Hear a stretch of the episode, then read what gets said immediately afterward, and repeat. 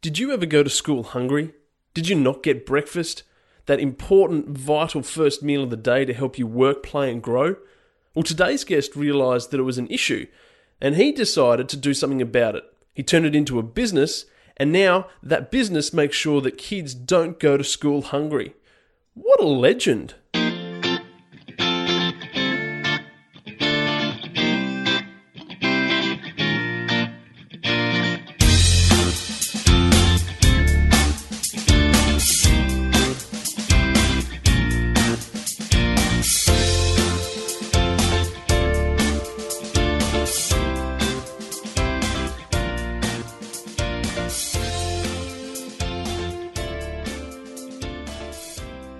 Welcome back to another episode of the Open for Business podcast. My name's Anthony Murphy. This is episode fifteen, and I hope you're pumped because this is a big show today, guys. First of all, how are you? twenty sixteen is ticking along quite nicely. I hope it's treating you well so far. Have you ticked any goals off? Have you ma- kept any of those New Year's resolutions? I hope so. I hope you're cruising through January, ticking goals off the list. Now, if you want to share what you're up to, guys, would love to know what you're all about. Uh, whatever you're up to, whether it's a business, whether it's a venture, whether it's just a project at home, would love to know what you're about. You can leave a comment in the show notes. You can hit me up on Twitter. You can even send us an email. If you want to be featured on the Open for Business podcast, that would be awesome. You can jump on the show. You can have your story shared around the world. Just send me an email, anthony at open for business dot net dot a u. Would love to hear from you. So before we launch into this week's interview, I just want to say thanks to everybody who is commenting and interacting and sharing their snaps via Snapchat. Uh, as many of you would know, I've been using Snapchat a fair bit lately. If you haven't added me, you should check it out.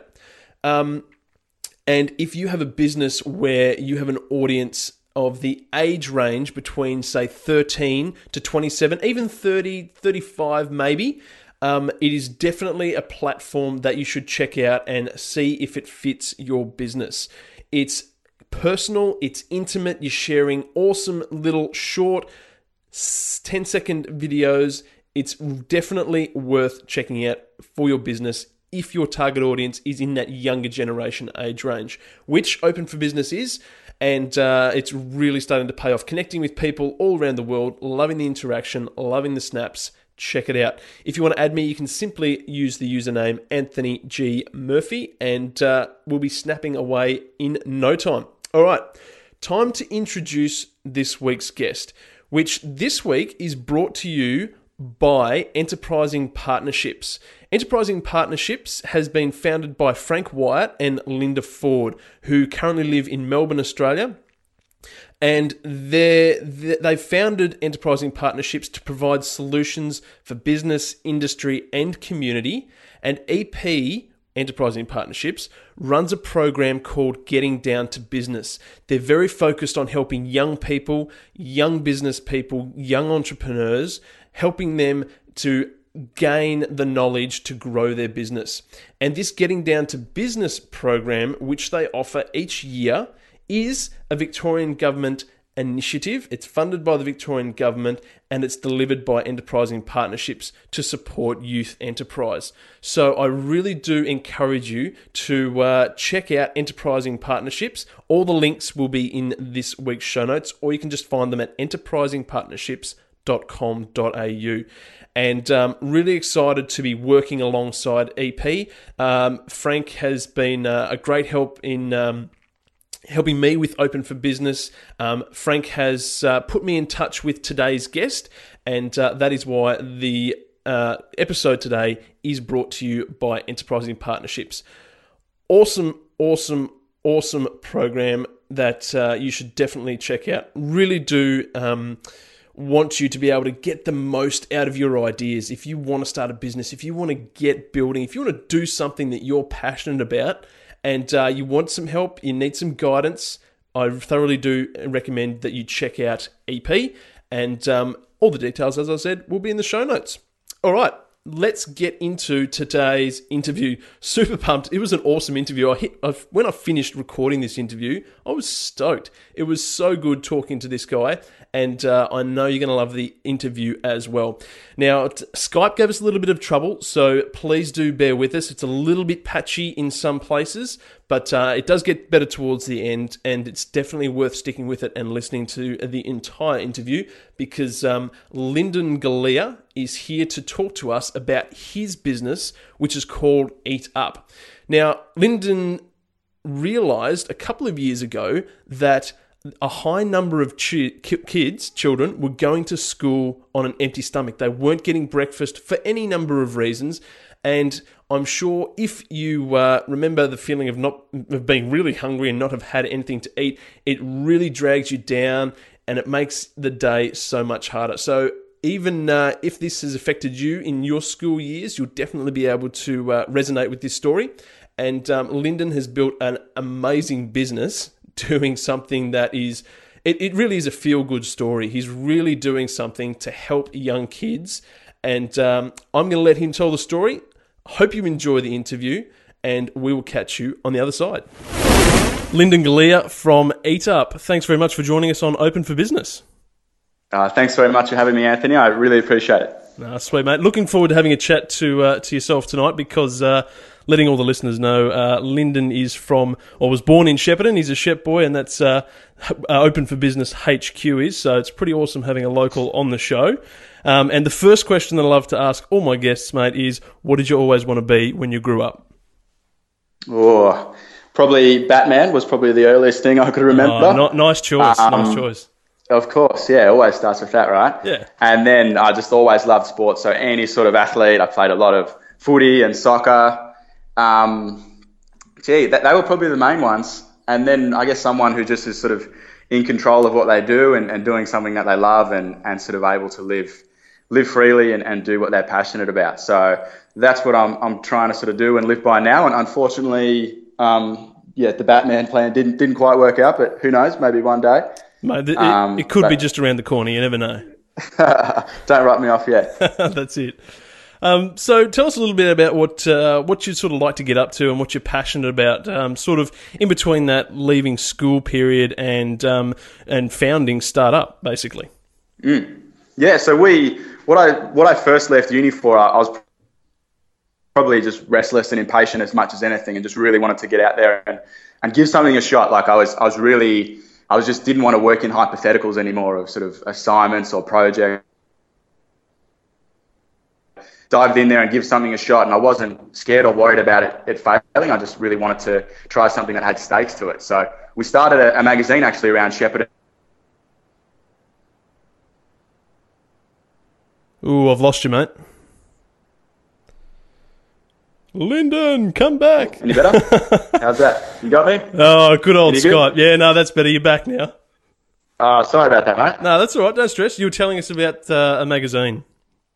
Yeah, so we started X Magazine in Shepparton, and, and the idea around that, and it sprouted very much from being down here in Melbourne and seeing, you know, the huge amount of sort of creative culture there is and, and outlets there are for young people to share their work. And I knew like a lot of talented people back home in Shep, photographers, designers and writers, and they just didn't really have the same outlets, I guess, to share their work with the, the local community. And, and we thought, you know, let's let's start something ourselves rather than rather than sort of whinging and, and moaning about it. And, and that's really how X was born. So it's simply a, a local outlet for young people to sort of share their talents and showcase their ideas with the wider community. And um, and that began to grow a little bit. So that... that sort of experience, I guess, of growing up in the country was uh, one that was shared by other. We soon started another outlet in Albury Wodonga that was purely made by Albury Wodonga locals and its own unique outlet. And then from there, we also got another in Geelong on the Surf Coast and another one in Bendigo eventually. And um, they, they went really well. Like, we were so lucky to have so many great creative talents lead those. Um, and it was a really strong mag. So we, we released twenty-five editions and, and got the support of Bendigo Bank. Um, and ultimately, like it, I, I still feel um, guilt about X-Mag is because I think creatively those guys were so talented and so good, and, and it was kind of my responsibility from the, the business side to try and really turn it into a, a big, legitimate, you know, it was, it was really our dream for it to be a full-time role for, for many of us. Um, and I just didn't have quite have the nous and know how to, to get the sales and, and really build a good, legitimate base for us all to to grow from. So um, that was that was sort of the first foray into business. I only really finished, like it, it it probably never fully stopped. Like we didn't decide, okay, that's it. It was just it was really difficult for us to sort of source the funding to be able to print the next one, and it, it's just been longer and longer between issues. So hopefully there may be a reincarnation for it one day, but but as it stands, it, it's been about eighteen months yeah, um, okay. since any additions. No, that's awesome. Yeah, yeah. Hopefully, uh, hopefully it uh, it can come back in the future, because I mean that's exactly one of the reasons why um, I've started this podcast and started Open for Business is is creating that sort of uh, that community and that that meetup sort of aspect for people um, in in rural areas. It's it's not as easy to get to all the regular meetups and all the events and stuff that happen in the capital cities. So, yeah, look, um, hopefully uh, that mag can definitely come back, because that's uh, that's definitely something that would uh, be awesome in regional areas. Uh, we'd love it. We'd love it to come back. So whether it's in a, a digital format or, or, or some other realm, like we'd we'd we'd definitely love to do it. Like there's so many great local stories and, and people out there doing incredible things. So to be able to share that, and, and even now, like just the, the networks, and it's probably similar, like you said, with the podcast. Like you get the opportunity to interview sort of all these these different um, interesting people and get the chance to just sort of sit down and have an open chat with them and, and build these networks. And And the mag was was very much my outlet to do that. And I'm still in touch with so many of those people and able to work with them in, in different ways that you didn't first envisage when you just sort of sat down for a chat for an interview, but they, they seem to sort of grow and sprout into other opportunities that you don't first expect. Well, you never know. X-Mag could uh, could end up taking on Founder Magazine or something like that in the future. Who knows? Coming for him. Yep. Exactly. Hey, so um, tell us a little bit about Eat Up. What's the, uh, what's the story there? Well, Eat Up, it's it's essentially what it does. It provides a free and healthy meal for disadvantaged primary school kids who would otherwise go without. And uh, that very much started, well, it did start in Shepparton, and, and it really came like, I, I love Shep, I love the country, I, I'm really passionate about my hometown and where I grew up, and I just think it's an awesome place. And um, I, I, I know sort of the, the disadvantage and some of the The, the bad issues around Shepparton are well documented, but I, I always knew it to just be an amazing place and somewhere I was so thankful to grow up. Yeah. Um, I always wanted to try and contribute positively some way, because my experience growing up, I, was, I had a really great childhood and, and was, was really lucky in a lot of the difficulties that sort of people around me faced locally, I, I didn't have to, to deal with. And to be honest, I always felt a little bit of guilt about that and, and, and wanted to, to help if I ever could one day. And I was just a, a young man and never had any sort of great finances behind me, but um, one one day, it was in uh, March twenty thirteen, I was I was reading the Shepparton News, the local paper. Yep. And there was an article in there about local primary school kids uh, who were going without lunch regularly, and um, I knew I knew some of the issues around Shepparton, but just this just really struck me hard, and and it just didn't feel like an issue that. It just felt like something that was for another place that was dealing with far greater disadvantage, and it, it just really struck me as something that Shepparton's such a great food hub. It, it seemed like there was an easy solution, and, and I just wanted to do something about it, essentially. So we started simply by making sandwiches and, and lunches in, in my kitchen at home with some some family and mates, and and um, Lisa McKenzie, who was the head of the community fund in the Golden Valley at the time. Yep. She knew the, the principals, and I, I spoke to her and said, listen, if, if we just make these sandwiches at home, is, is that going to help at all? Will the, the teachers be able to take them? Are the principals going to let us? Mm. Um, and she said, well, well, let's let's see. So she knew those principals there, and we went down and we sat with them, and and um, luckily for us, they, they said yes. So it, it all started really quickly. It was only a matter of two weeks from when that article first appeared that we're in the schools delivering them, and I think that momentum has really continued and, and built today. So that was that was the, the origins of, of Eat Up, and it's certainly um, grown and changed a little bit since then, but, but that's how we uh, we first started. Oh, that's excellent, mate. Did you did you realise, was it sort of an issue, like you went to school in Shep, so did you notice it, or did you realise it was an issue while you were at school, or was it only afterwards? Probably more so afterwards. Like I, I remember, when, as soon as I read the article, there were certain memories that I'd, I'd sort of never really thought about since, but they sort of struck me. I remember breakfast clubs at my primary schools in, uh, in, in Shep, and I remember at the time, like, just thinking they were like a, a social club sort of thing for kids yeah. who got there early to yep. hang out and, and, and eat. And, and it's, I feel kind of silly that I thought that for so long, but at, but now when you sort of see the issues for food security and, and how many young kids it affects. So yeah, the, the statistics are massive. So there's there's three kids in every Australian, or in the average Australian classroom, that will be arriving at school hungry. So yeah, it's incredible, um, isn't it? It really is massive. And it, it wasn't until we started that I, I started to research a little bit more and, and find out like about what is, you know, very much a hidden issue. And, and it, it um it's only until you sort of read about it that it, you open it up and see what a big deal it is. Yeah. Yeah. And I mean, look, it, it is like, I mean, I didn't even realize that statistic myself, like one in every three kids is going to school hungry. And when you think about it from the aspect of, you know, we're always being told that breakfast is the most important meal of the day. Like that's, that's a huge setback for, for kids. Like you, you're going to school to learn and grow and all that sort of stuff. And if you're missing out on the most important meal of the day, you're getting there hungry. It, it affects, it, it affects their school level and, and their day, like, tremendously. So um, actually having um, a program like Eat Up um, come along would be a massive help to so many of these kids. You're right, you're right. And the stats, sorry, I may have said it wrong before, it's, it's one in eight kids sorry, come to yep. school hungry, and that equates to three three kids out of every average Australian classroom. Yeah, right, sorry. Yeah, twenty-four that kids. That's all right. Um, but it is a significant number, no doubt, and and And uh, we're really grateful that now Eat Up has sort of built a model that's able to sort of try and uh, address that. So where how it's sort of evolved now to how it how it is now. So we're not no longer making them in our, our kitchens at home, but we were lucky enough to meet up with Shepparton Foodshare. So it all everything started back home in Shep, and uh, Foodshare is I guess like a, a, a channel or a, a, an offshoot of uh, Foodbank. And Foodbank, what they are is essentially like almost think of them as big supermarkets for charities. So yep. charities can go there and source food, uh, food that is, is free for them to use. So straight away we were able to source uh, free breads, spreads for our sandwiches, butter, cheese, muesli bars, fruit. Um, so great produce, we could make lunches and recess. Um, and then the next step, again back home, Chef, was with uh, GOTAFE. And initially we started using their kitchens because we just felt it would, would be better to prepare the sandwiches in a in a certified space and yeah, something like that was um professional setting. Yep. And then uh, Ross Graham, who, who's the head of uh, the, the cooking program there, mentioned um, you know, that he thought it was great what we're doing and, and he'd really love to get the students involved. So that was the, the next sort of key prong of, of the Eat Up model, and we'd have ten to fifteen apprentice chefs, so kids that are passionate about cooking, they're, they're really, really skilled.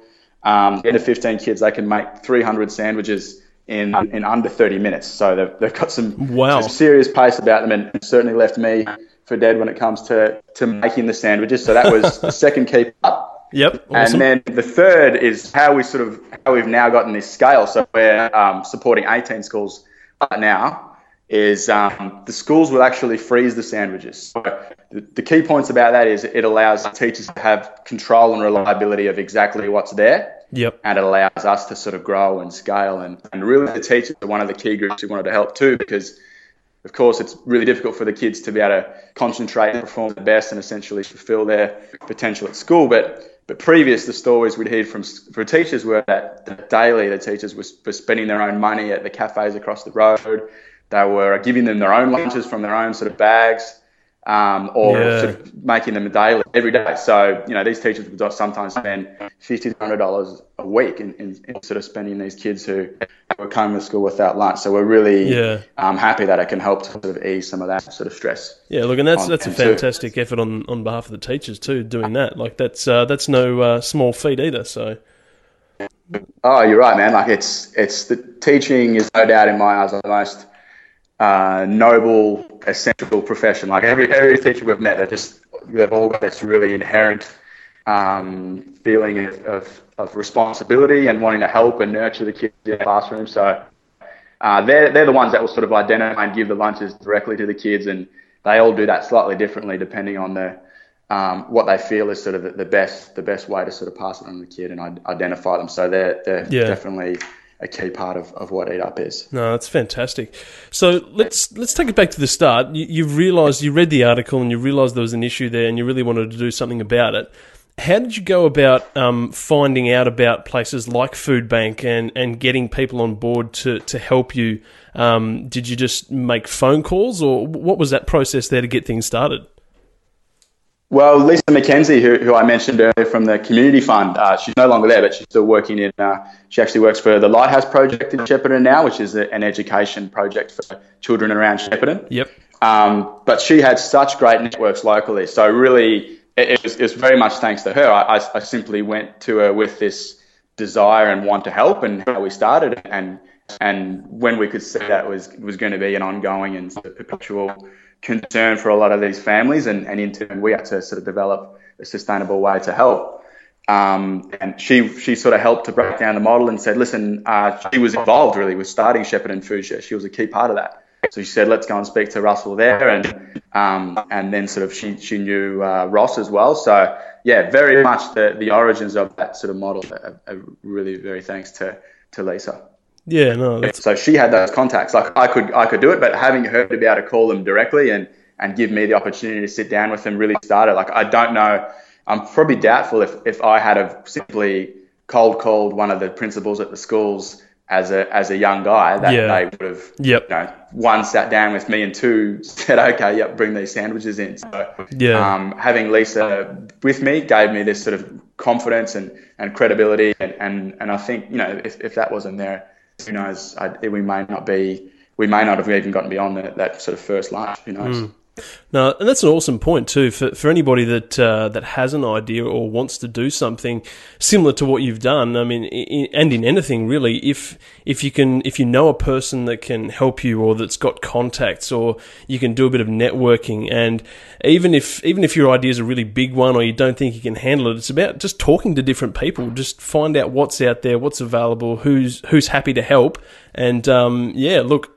Eat Up started because because you did exactly that. So I think that's a, a key thing for people to take away too, is just to uh, to talk to people about your idea, talk to people about what you want to do, and, and see who's there to help. So no doubt, no doubt. It's it's that's so awesome. important, and, and that's I really think we're we're at an advantage in the country where as as a young kid, these smaller communities where everyone knows each other, and the, the higher profile people, I guess, are, are more prominent, and everyone sort of knows everyone some way or another. Yeah, exactly. As a young guy, you can, you can, young person, you can get the opportunity to to speak to these people and have a chat to them, and, and they can really connect you and accelerate any idea or or um, project that you have. And I was I was actually listening to a, a podcast recently about, like, they mentioned the importance of mentors, and and about uh, how how key it is to position yourself. Like they use this.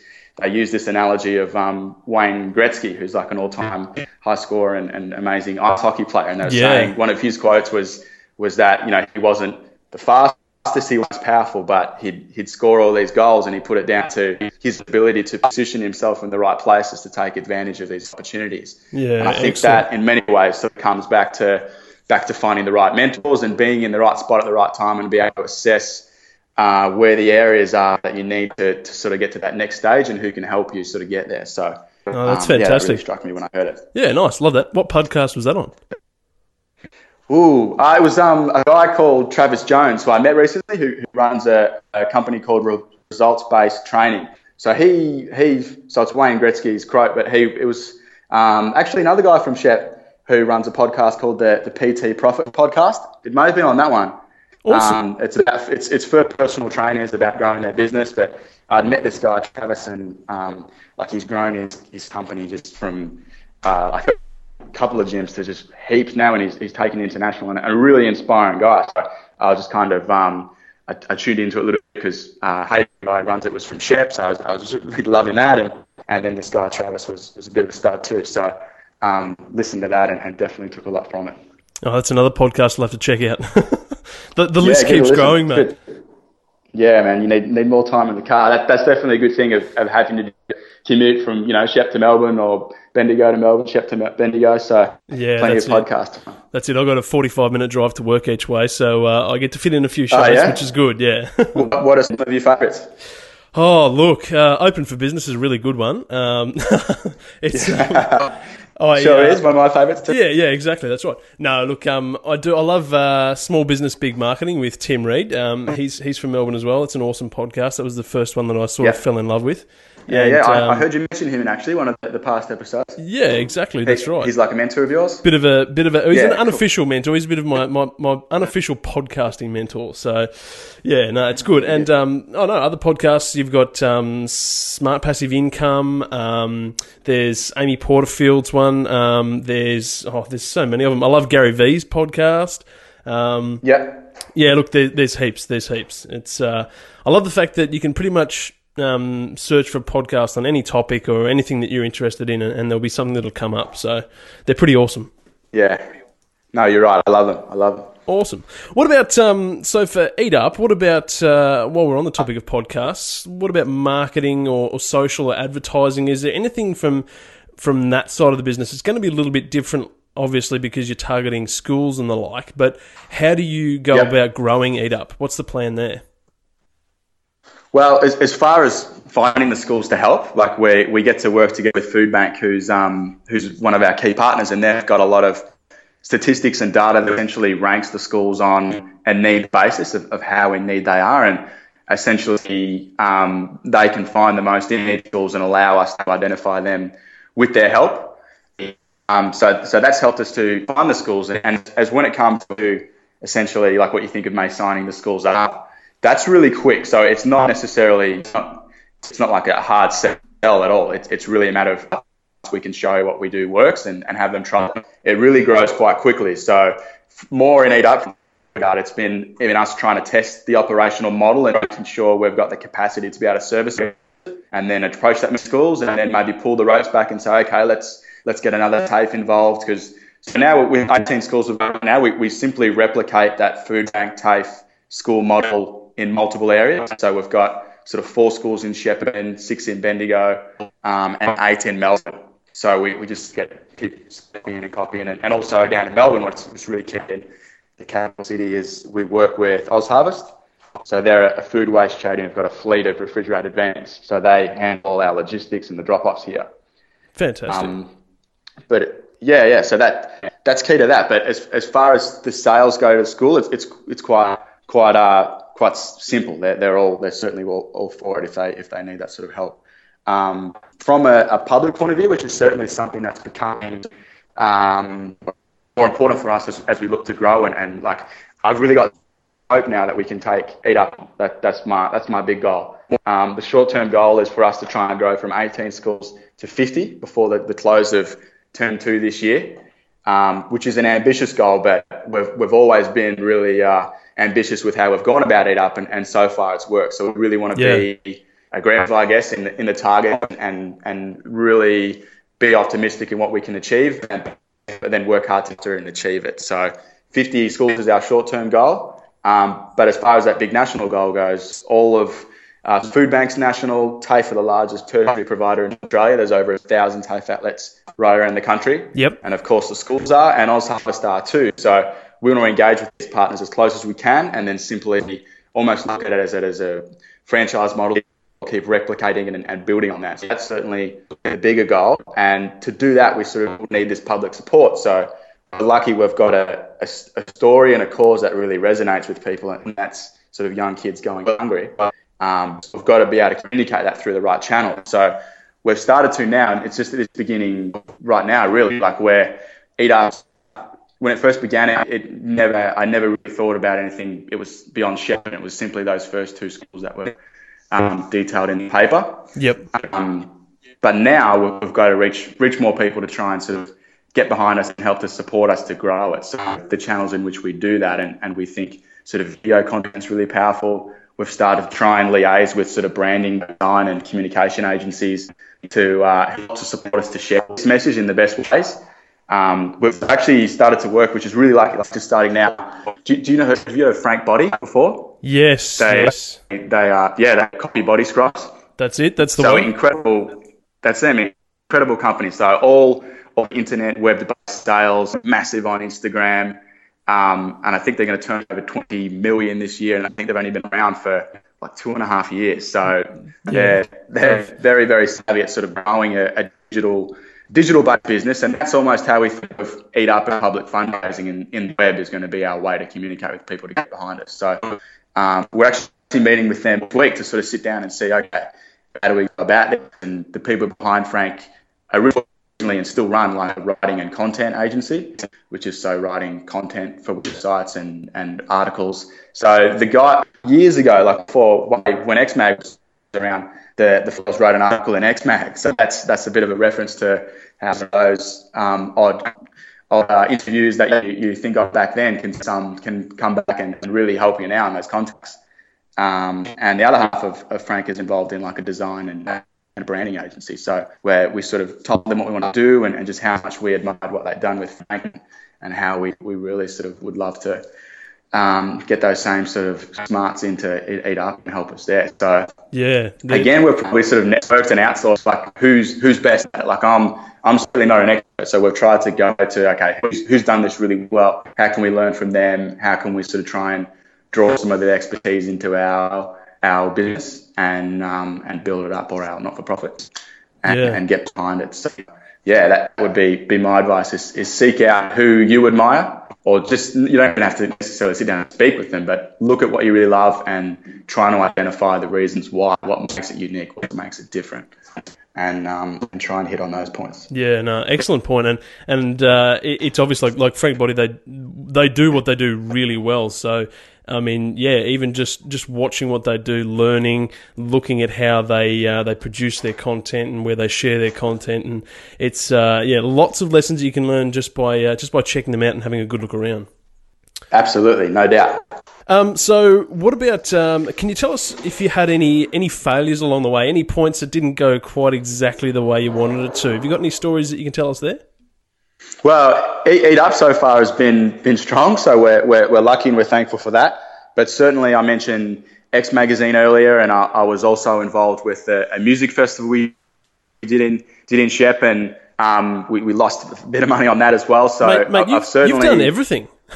You really have. Uh, well, it's it's it's been good, and, and I've always been attracted to doing something you like and having a shot at it. I've, I've probably been, admittedly, man, like the past three or four years, a little bit hesitant and tepid, and, and a couple of these things haven't worked out, so I've maybe been a little bit shy. But but lately, I've I've tried to be a little bit more confident and, and just give these things a shot. I, yeah. I usually find that gets the best results, even if it does trip up. Like X Mag, like we we we went along, and it, there was many good points about it, but I I felt my shortcomings from a business standpoint in regards to sales and general, like getting the magazine out on time, so deadlines, although any of the mistakes would come back to my own shortcomings. So I felt a lot of responsibility about that. And, and ultimately that, that didn't turn into a bigger full-time thing. That was that was my, my goal. So yeah. We didn't achieve that. And and then the music festival, that was uh, in Shepparton too. So you notice a theme certainly with that.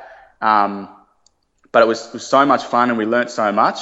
And we put, like, it was a, it was a big risk, no doubt. I, I did it with a, a friend of mine from Shepparton, uh, Jamie Lee, who's really, really talented, sort of holds a lot of music events now, um, works works a lot with, uh, does incredible things with young people locally. Like, she's she's a real community leader. Mm-hmm. Um, so we had a shot at it. I think then we were twenty-four and, and twenty-three, and we got uh, Angus and Julia Stone to headline it. That was the year they won um, the Triple J Hottest one hundred Mate. For Big Jet Plane. Well done. Um, So it was, it was good, man. Like, we were really, really, really hyped to get to get them. Yeah. Um, and then on the day, it was was all going really well. Like, we knew coming up to the the, the main day, like, we were just maybe short on ticket sales. Like, we were really relying on a lot of these walk-ups. But the whole time along, people were saying, it's all right, it's all right. Shepparton's got this really big walk-up on the day culture. You're, you're looking good right now. You're yeah. in a good spot. Yep. It's going to be good.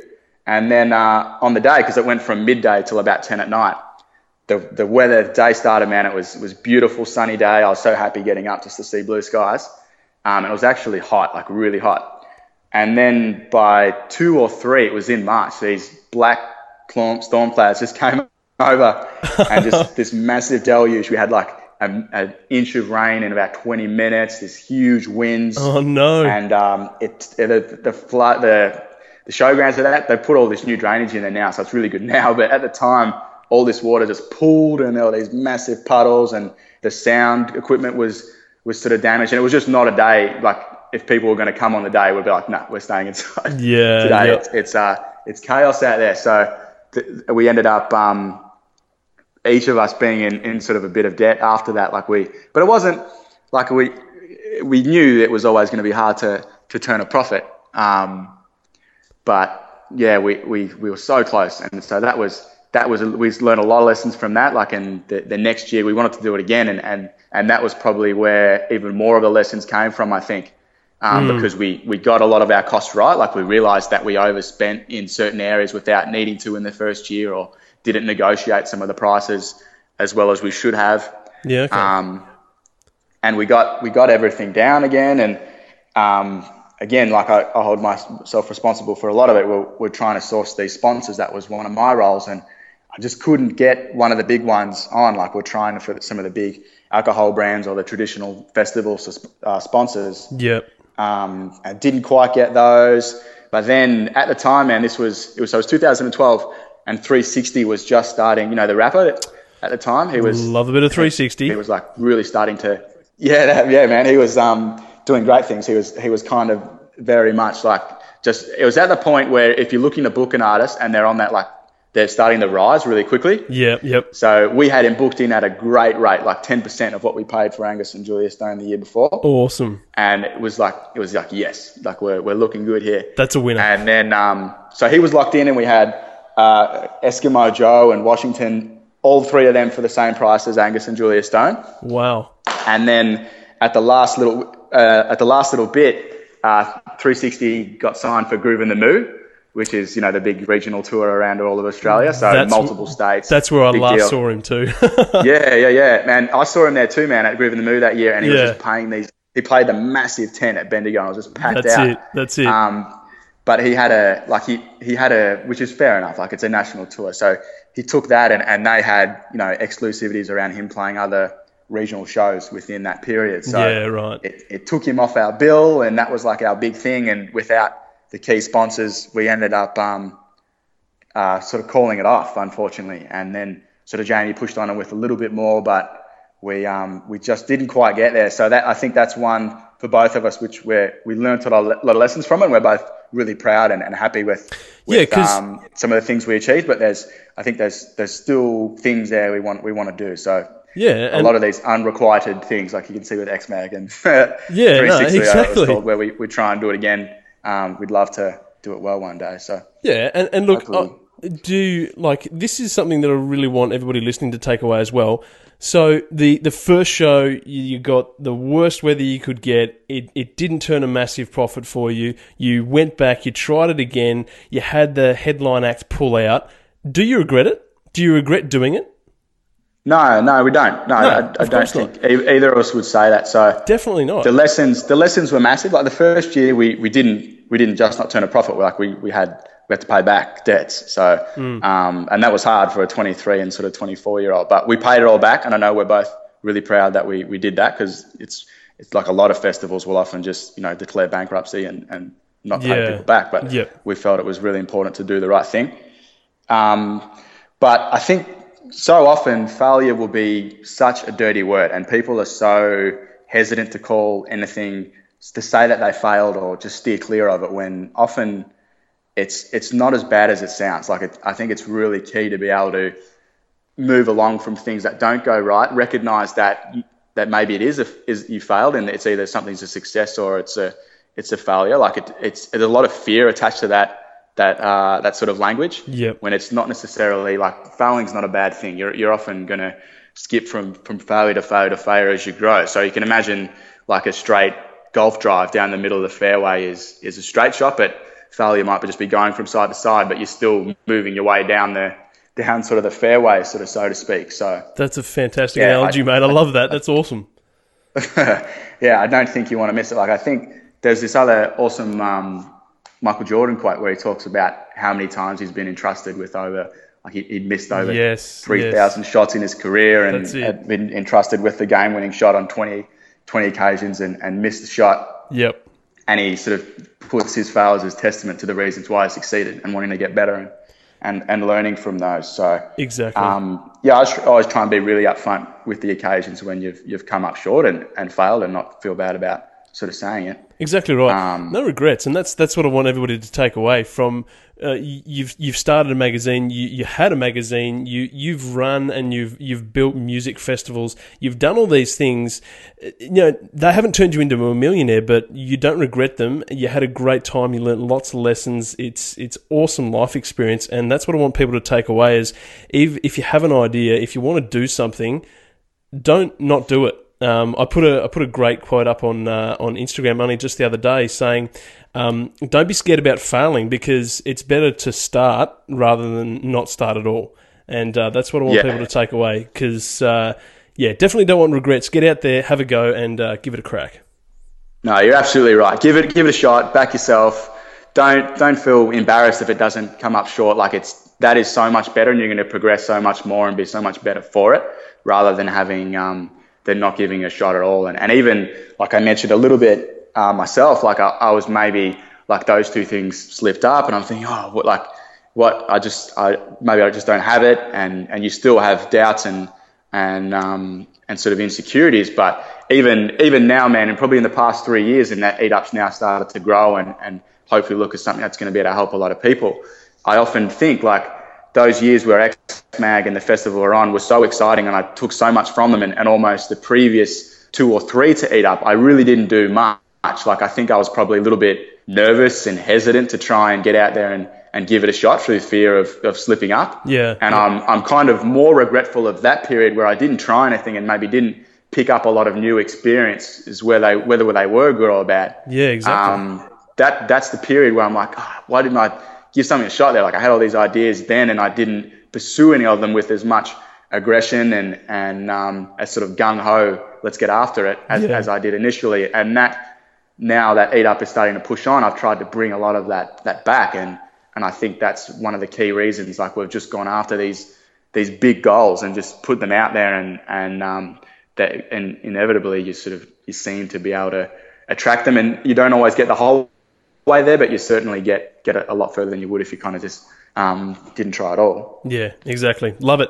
Get out there and have a go, people. It's definitely worth it. All right, mate. Um, don't want to take up too much of your time. Uh, absolutely loved having you on the show. Before we do let you go, though, um, what do the next few years look like for Eat Up? Where do you want to see it uh, heading in the next few years? Oh, well, thanks so much uh, for having me on, Anthony. I really appreciate the opportunity to um to be on and, and speak to speak to your listeners. Um, Eat Up, like uh, the big goal for Eat Up is national. And I, I again, getting back to that uh, failure and responsibility, like I truly believe that the Eat Up model has the ability to help hungry kids around Australia. And if it doesn't do that within three years, like I'm the reason. I'm I'm the one who's failed. Like if it, I, I haven't been able to deliver on what it's what it's capable of. That's that's my feeling right now. So I've got one semester of uni left. I'm trying to get after growing it as fast as we can and putting the operational uh, elements in place to be able to, to be able to attract or be able to support these fifty schools with before term two, which is essentially the end of that, my final semester at uni. Yep. And then I, I'd really love to, if, if I can prove that the model works, we would have been in country and, and uh, metropolitan schools by then. I hope that we can generate the support that will create um A, a, a legitimate organisation from which Eat Up can, can grow from. So fifty schools by the, the mid this year. I'd, I'd like to be in an interstate school by the end of twenty sixteen, so the following term following that. Um, and then I'd, I'd like to be in sort of an, an extra two states. Uh, New South Wales will, will most likely be the next one um, after Victoria. But it, Eat Up, it's I've really it's the needs national, so it just seems obvious to me that we've got to create it. Like it's the scale of Eat Up and its ability to replicate itself is is its strong point, I think. What can what can people do? It, so. What can people do to help you reach that goal, mate? If uh, you want to get it into fifty schools, you want to get it uh, interstate throughout Australia. Obviously, the uh, the biggest um, Australia's got the most listeners for this podcast. What can people do to uh, to help you reach those goals? Is there anything we can do? Oh, absolutely, man. Like so much of, if, if you're in a community where you know there's a school there that needs help, uh, get in contact with, with you. I'll, I can give you my, so my email for everyone out there is just lyndon galea at gmail dot com. Like I'd really love to speak to anyone who's interested or just wants to have a chat. And that's, it's spelled L Y N D O N G A L E A. Awesome. Um, so, so let us know if there's a school out there, if there's a teacher. Like I think franchising almost, not so it's not traditional business franchising, but if we can get people who want to lead the Eat Up model in their own community, if they're in another com- country towns in particular, um, let us know, because we've got this framework. A lot of food share and food bank outlets are located in regional communities as well as metro, so we can help you there, and, and we can get it started together and help these kids. Um, we're going to be finishing our website. So we've got a really basic website up at that moment, which is just eat up dot org dot a u. So we're going to be trying to source public um, funding support soon. We're working on getting our, our D G R status. But one of the key things about Eat Up uh, is, Anthony, and the reason we've been able to grow is it's really cost effective. So to break down that model, like uh, as is Foodbank, all that food's free. The preparation of the TAFE students, that all comes voluntarily, no cost associated for us. And the TAFE students themselves, they, they really are passionate about helping their own local schools. Often they went to those same schools. And also a lot of TAFE students will have to commit to a certain number of volunteer hours. So it's helping them to achieve that, and they're doing it on campus. So it's really easy for them. Uh, Oz Harvest deliver food directly to in-need um, uh, charities and bases. So they're sort of, they do all that pro bono for us, and they're sort of working their operating interest. So it's really lean from a cost perspective. So we, we, we're not like a lot of traditional charities where they have to source a heap of funding. To get national, that there will be, you know, the funding attached to that, but it's it's not an insurmountable number. So mm. we've, we've tried to make Eat Up like it's like we, we talked about the idea of coming from the country. You kind of like you work with what you've got and you make it you make it work. And and that's like we didn't have any money when we started Eat Up, so that's it needed to operate without any sort of cash injection. Yeah, um, and that's how it sort of still runs today. So the key ones would be if people can identify us to introduce us to schools. Uh, food bank has, if you're if you're at a TAFE or have a connection to a TAFE where they think they might want to help us prepare sandwiches, um, that's key. If, if you know sort of food donors who want to who donate food, um, that's key as well. And and ultimately, Anthony, I'd really love like Eat Up in the longer term, the three years like you spoke of, to be one element of what we do. So I'd really love to have a, an overarching social organisation that works on a, a lot of like d- brings a lot of this sort of entrepreneurial, business-based thinking to try and combat social issues. And food insecurity and Eat Up would be one of those. Like, I'd really love to think that maybe we can create other initiatives that are similarly successful in the fields of uh, education, in the terms of uh, school dropouts, in uh, in reading levels, in uh, in sort of in the Close the Gap initiatives. There's there's all sorts of things I'd really love um, to, to love to try and sort of help with. That that's what I get excited about, and that's what I'm. I'm really, really passionate about it, and I get the most um, satisfaction, I guess, in, in saying you've you've worked towards. So that's that's what I'd I'd like Eat Up to evolve into. Lyndon, absolutely love everything that you're about, mate. You're doing an absolutely fantastic job. I'll make sure that all the links to everything we've mentioned in this episode, uh, your email, uh, make sure that everybody can contact you. All those details will be in the show notes for this episode. So as Lyndon said, if you want to uh, help out your local school, if you know a school that needs help, if you know kids that are heading to school hungry, uh, Eat Up is here to help, and you can get stuff started. Contact Lyndon, talk to your teachers, and uh, we will... Uh, Uh, help grow Eat Up and uh, get them uh, interstate throughout Australia. Lyndon, absolutely fantastic having you on the show, mate. Really appreciate it, and uh, we'll definitely have to get you back sometime in the uh, future to see how it's all going. Uh, fantastic, mate. I- I'd love that, and-, and thanks so much. I'm really grateful for the, the opportunity. I-, I appreciate it, and I- yeah, love the podcast, mate. So I'll be I'll be tuning into all the episodes for sure. Well, a huge thanks to Lyndon for sharing his story. I don't know about you, but. Uh, He's a pretty awesome dude doing a pretty awesome job um, helping young kids, and uh, yeah, really do wish Eat Up all the best. And as we mentioned, if you are in Victoria uh, or any state in Australia, for, as a matter of fact, and you want to do something about helping young kids go to school uh, with something in their belly, get to school, have a feed, then uh, do check out the links that will be in the show notes for this episode. Talk to your teachers, talk to your parents, and uh, let's really try and give Lyndon a helping hand in getting Eat Up uh, interstate throughout Australia, and who knows, he may even take it international.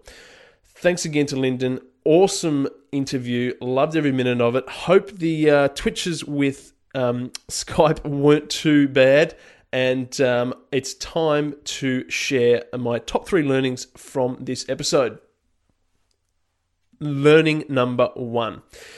You don't need money to start. It doesn't matter what you're doing, guys. Uh, with Eat Up and Lyndon, he didn't have a whole pile of cash just sitting there that he poured into this business idea. He went out, he sourced people who could help him. There were other um, community funds and community organizations and other people out there which were able to help him get his business idea up off the ground. He didn't have to invest a whole heap of money in it. Same with myself and Open for Business. Different situation, different type of business, but again, I didn't have to pour loads of money into it to get things started. So if you've got an idea, if you want to start a business, if you want to do something, don't be limited, don't be held back by the fact that you don't have any money to start with. There are many ways. Look around, talk to people, which is where learning number two comes into play. Talk to other people about your idea and about your business. Communicate and network. Talk to your family, friends, teachers, whoever it might be, because there's opportunities out there that you don't realize exist. Talking to other people can allow you to really Get, gain a step up, go to the next level with your idea or your business, because people out there will know things that you don't know and be able to help you in ways that you don't realize yet. So make sure that you talk and communicate and network with other people to really take the next step and um, get ahead with your idea or your business. And that leaves us with top learning number three, which is give it a go. Get out there, guys. Give it a go. Give it a crack. Lyndon did it. I'm doing it. There's so many other people that are out there giving it a go, doing something they're passionate about. Don't let things hold you back. It's not worth regretting it later. Um, if I can, yeah, like with Lyndon, take for example the X Mag that he started here in Shepparton and uh, music festivals. Like this guy, he was just out of school. He was in his early twenties. He's our age, and he's done. He started a magazine for young people. Then he's gone out and he's built a music festival, which he was going to have all these awesome headlining acts at. Um, it's possible. You can do it. Believe in yourself. Bit of motivation, and uh, get out there and give it a go, guys. That is the top three learnings for this week. I want to know what your top learning was from this episode. Share it with us, leave it in the comments, hit me up on Twitter, send an email, whatever it might be. I want to know what your top learning was from this episode. All right, before we wrap up for this episode, I have to say thanks again to Enterprising Partnerships for making this show possible, for making this episode possible. Really do appreciate it. Now, I have to make mention that the Getting Down to Business program is for sixteen to twenty-five-year-olds in Victoria, Australia. But the Enterprising Partnership website has loads of information um, and has heaps of things that they can do to help other young people and other businesses, no matter where you are. So please do check them out. Um, They do lots of other things. They run lots of other programs. They have meetups, and uh, they really do a fantastic job helping us young people uh, live up to our dreams and, and build on our dreams and turn them into a reality. So thanks to E P, and we will definitely be bringing you more episodes thanks to E P in the coming weeks.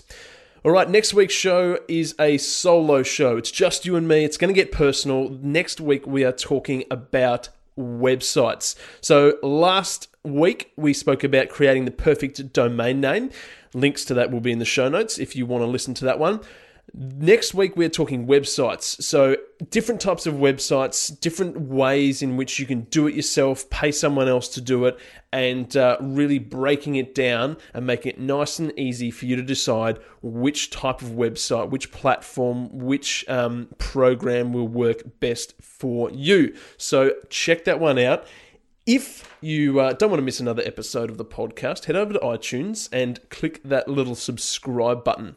Would really appreciate it. If you uh, have any thoughts, comments, criticism about this show, please leave a comment in the show notes under episode fifteen. Would really love to hear from you.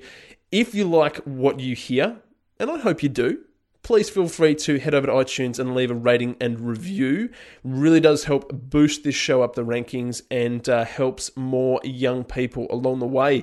Uh, share it with your friends, guys. If you like what you hear, share it with your friends. Tell them what you heard. If you think they can get some value or benefit from this podcast, share away. I would really love it if you could do that. All right, that's enough from me. It's been a long episode. It's been a big episode. Hope you enjoyed it. Until next week, stay motivated, keep working towards your goals, and we'll talk to you very soon. Bye for now.